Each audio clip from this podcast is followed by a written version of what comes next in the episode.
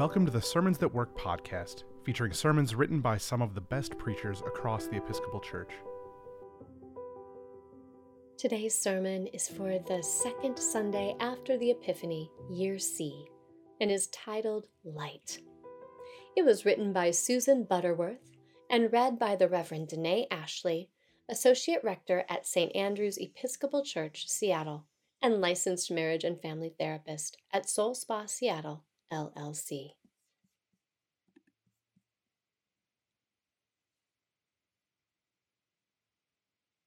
Your love, O Lord, reaches to the heavens, and your faithfulness to the clouds. For with you is the well of life, and in your light we see light. Psalm 36, verses 5 and 9. In today's reading from the Gospel of John, we encounter Jesus at the very beginning of his ministry. Jesus has been recently baptized and recognized as Lamb of God, Messiah, Son of God, and bearer of the Holy Spirit by his cousin John the Baptist, the leader of a popular renewal movement.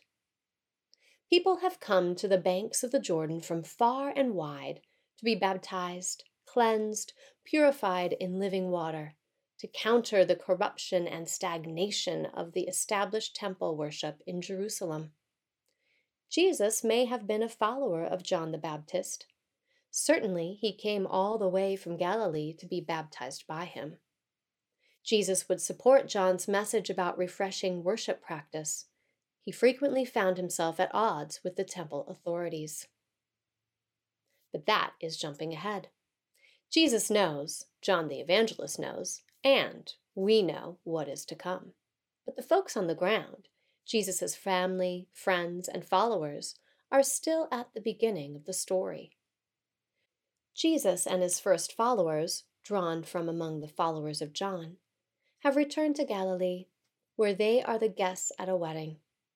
Jesus' mother clearly is aware of her son's special gifts, and when the wine runs low, she asks him to do something about it. Jesus responds with the words, My hour has not yet come. The season of Epiphany in the Northern Hemisphere coincides with the season of growing light. After the winter solstice in December, it takes some time to feel the new light. But at last, in January, we begin to notice a new strength, a growing life in the light. John the Evangelist has proclaimed that Jesus, the true light, which enlightens everyone, was coming into the world. John 1 9.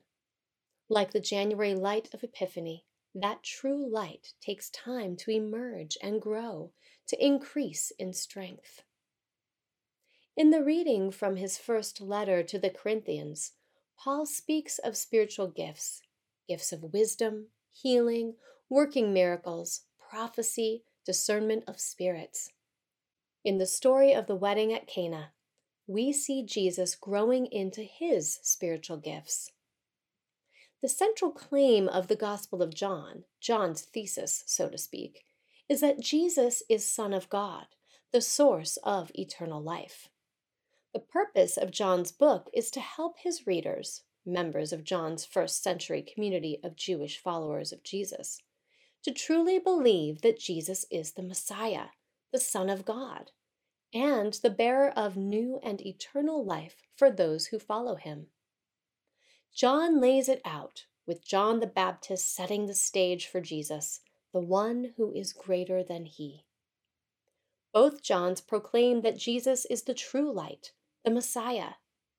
Then the evidence is presented in the form of signs and miracles. Jesus, of course, knows who he is and his mission, like John the Evangelist's, is to make others believe so that they may have eternal life in the kingdom of God. So, growing into his mission and spiritual gifts, Jesus performs his first sign at the wedding. He transforms water into wine, good wine. From living water the water of baptism, Jesus creates new life. Wine for the friends and followers of Jesus at the wedding even before the Last Supper and the Eucharistic table, was a powerful symbol of sustenance and life. Wine carries a message of transformation. Grapes transformed by fermentation into wine, a message of recreation and refreshment, of new life. Today's reading from Isaiah speaks of God's promise of fertility and abundance using the image of marriage. You shall no more be termed forsaken, and your land shall no more be termed desolate, but you shall be called, My delight is in her, and your land married, for the Lord delights in you, and your land shall be married. Isaiah 62 4. The wedding at Cana embodies the image of fertility and new life prophesied in Isaiah, while the miracle of transforming water into wine expands the idea of new life to imagine a life in Christ, a life infused with the Holy Spirit.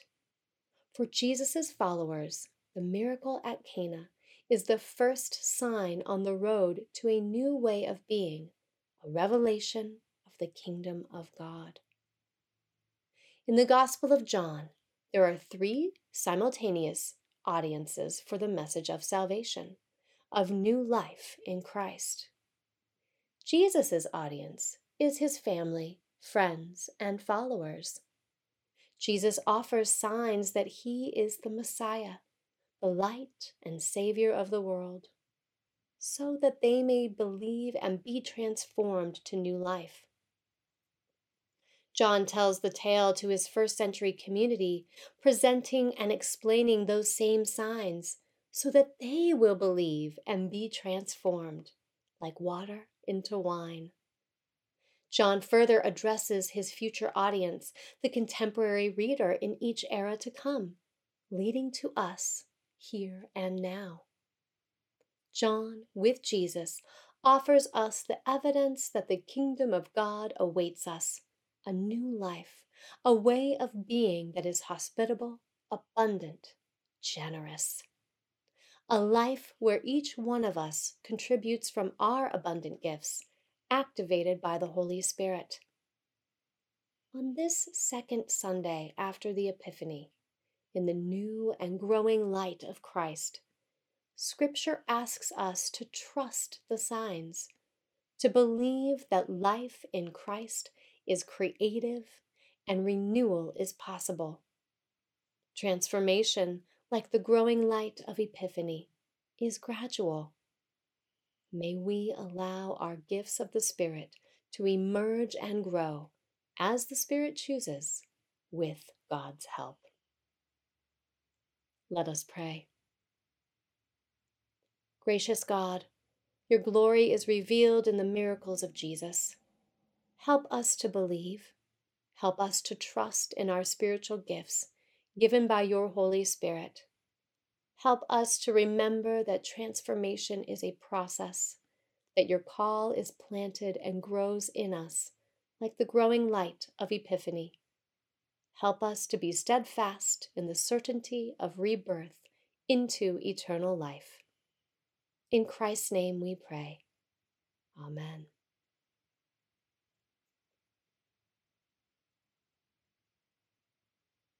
Susan Butterworth, M.A. MDiv, is a writer, teacher, singer, and lay minister. She leads Song and Stillness, Taizé at MIT, a weekly ecumenical service of contemplative Taizé prayer at the Interfaith Chapel at Massachusetts Institute of Technology, MIT.